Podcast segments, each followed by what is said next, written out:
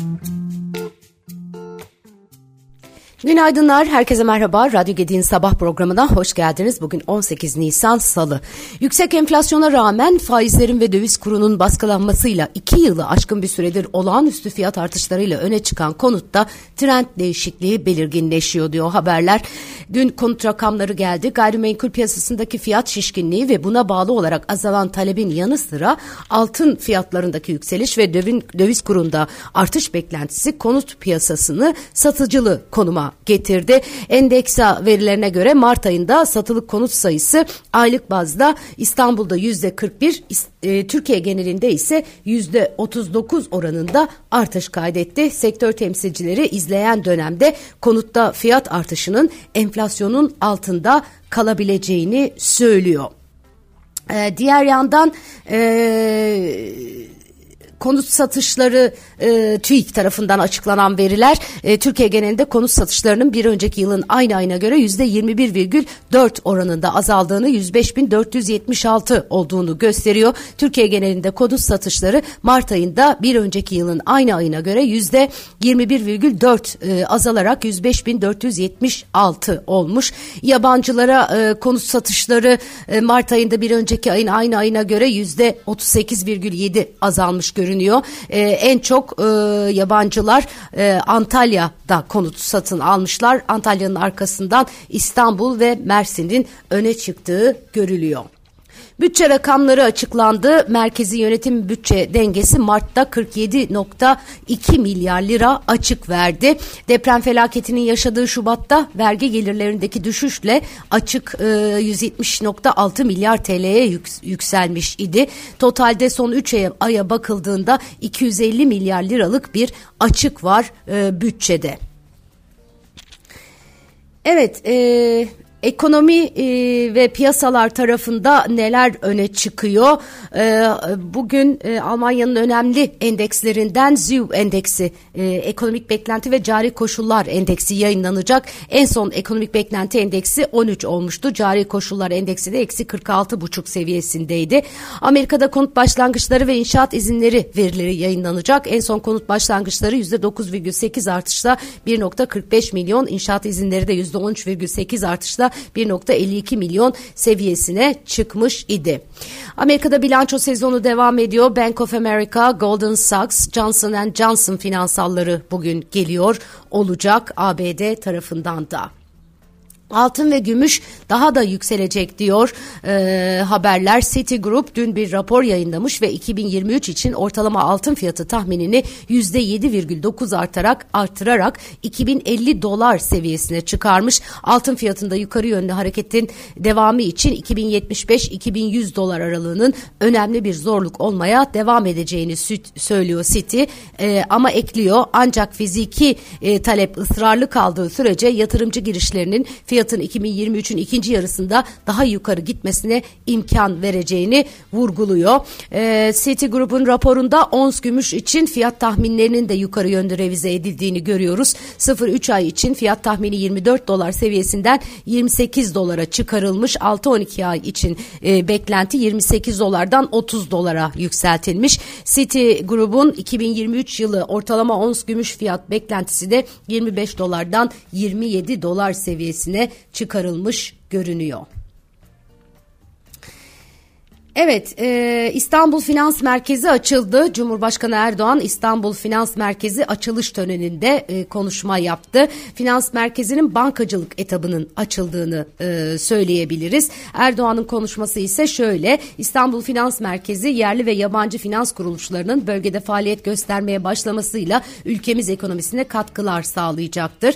Hazine ve Maliye Bakanı Nurettin Nebati de İstanbul Finans Merkezi ile ilgili rekabetçi kılmak için çeşitli indirim, istisna ve vergi avantajları da sağladıklarını dile getirmiş. Bu teşviklere ilave olarak ekosistemin tamamlayıcı unsurlarını kapsayan katılım finans strateji belgesinde yayınladıklarını ayrıca İstanbul'un bir finans merkezi olmasında katılım finans kuruluşlarının etkisini arttırmak adına katılım finans kefalet anonim şirketinin kuruluşunu da geçen ay sonu itibariyle tamamladıklarını söylüyor.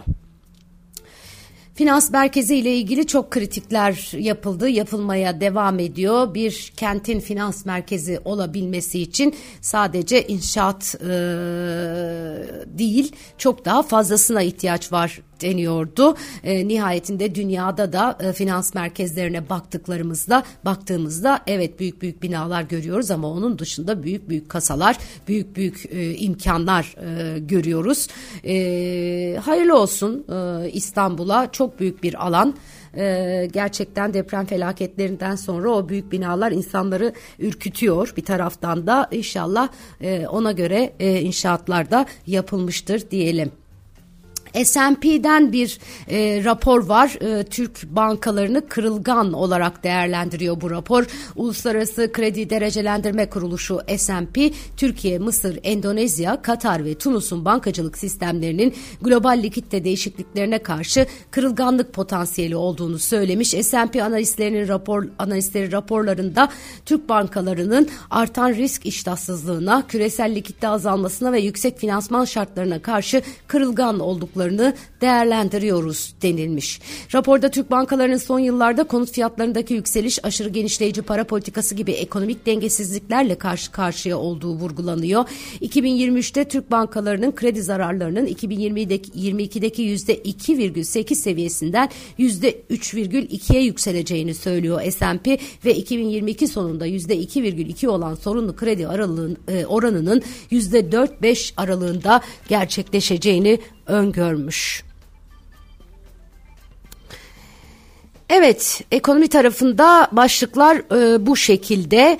E, Peki e, seçim e, haberlerinde neler var?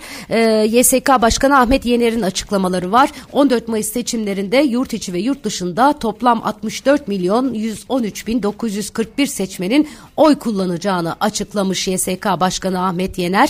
Yurt içinde seçmen sayısının 6 milyon 697 bin 843 olduğunu ve bunun %50,6'sına denk e, karşılık gelen e, e, 30 milyon 710 bin 790 %90'ının kadınlarını kadınlardan oluştuğunu ifade etmiş. Seçimlerde yurt içinde 4 milyon 904 bin 672 seçmenin ilk kez oy kullanacağını da söylüyor. Cumhurbaşkanı seçiminin ikinci tura kalması halinde 47 bin 523 seçmenin daha ilk kez oy kullanacağını söylemiş. YSK seçmenlerin hangi sandıkta oy kullanacağını E-Devlet'ten ilan etti diye de e, ekleyelim.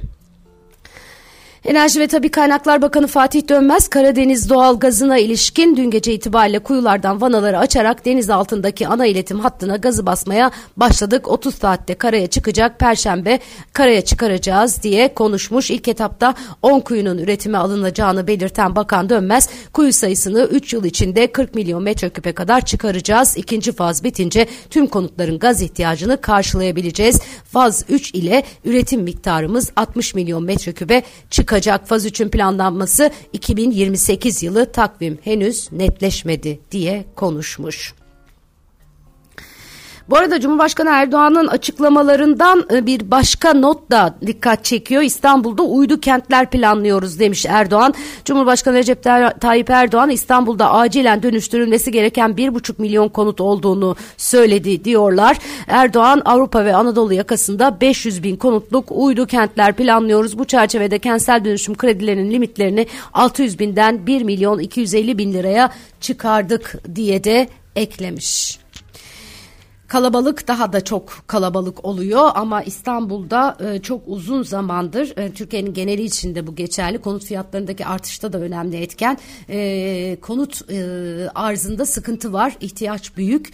E, o yüzden e, bu yapılacakların da yapılması gerekiyor ve hepsinin ümit ediyoruz depreme uygun e, yapılacak olmasını.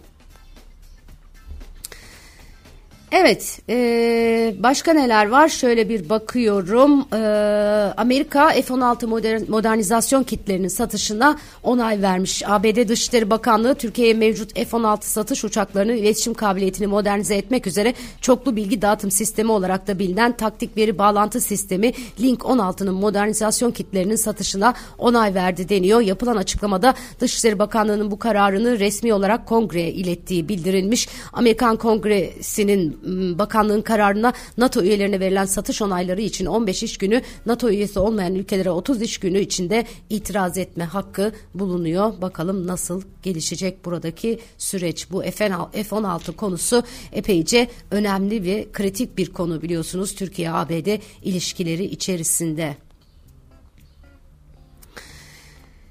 Evet, e, dünyada neler oluyor? Sudan'da iç savaş e, büyüyor. E, e, ordu ile e, sivil ordu diyelim e, birbirine girmiş idi. E, çatışmalar e, devam ediyordu ve bu çatışmalar da epeyce bir sıkıntı yaratmıştı. Hayatını kaybedenlerin sayısında önemli bir artış var. Manşetlerde yine bugün Sudan'daki iç savaş konuşuluyor. 185'e ulaşmış Sudan'da can kaybı. Sudan'ın başkenti Hartum başta olmak üzere birçok bölgede ordu ve hızlı destek kuvvetleri arasında arasında çatışmalar 48 saattir sürerken Birleşmiş Milletler şimdiye kadar 185 kişinin hayatını kaybettiğini, 1800'den fazla kişinin yaralandığını duyurmuş. Sudan'da ki Avrupa Birliği Büyükelçisi de Büyükelçisi de konutunda saldırıya uğradı diyorlar. Diğer yandan Polonya ve Macaristan'dan Ukrayna tah- tahılına veto var. Polonya ve Macaristan Ukrayna'dan tahıl ve diğer gıda ürünlerinin ithalatını yasakladı. Çiftçilerin Ukrayna'dan gelen ucuz tahılın kendi işlerini aksattığı gerekçesiyle protestolar düzenlediği Polonya transit olarak geçen ürünlere de yasak uygulayacağını açıkladı. Ee, diğer yandan e, Avrupa Komisyonu üyelerinin tek taraflı olarak ticaretle ilgili karar almasının kabul edilemez olduğu da bildirilmiş.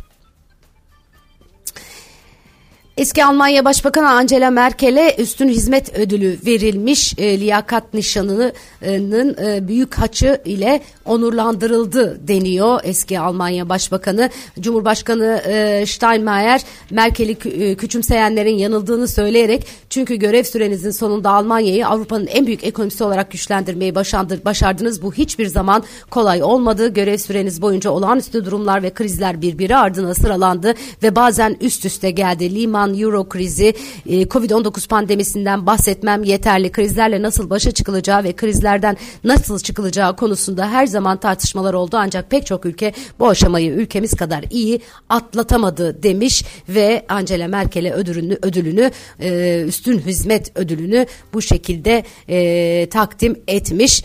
Son bir not İngil İngiltere Başbakanı'na kreş incelemesi diye bir haber var manşetlerde. İngiltere Başbakanı Rishi Sunak'ın eşinin hissedar olduğu bir şirketle ilgili çıkar çatışması olasılığı ve gerektiği şekilde çıkar beyanında bulunup bulunmadığı konusunda incelemeye tabi, tabi tutulduğu e, açıklanmış. Söz konusu incelemede e, inceleme İngiliz parlamentosunda siyasi etiğe ilişkin konuları denetleyen komisyon başkanı tarafından başlatıldı deniyor. Sunan çıkar beyanını açık ve dürüst bir şekilde yapıp yapmadığı inceleniyormuş. BBC'ye göre başbakan eşinin hissedarı olduğu bir kreş zinciri nedeniyle inceleme altında İngiltere'de açıklanan son bütçede çalış çalışan ebeveynlere verilen haftada 30 saatlik çocuk bakım desteği 3 yaşın altındaki bütün çocukları da kapsayacak şekilde genişletilmişti.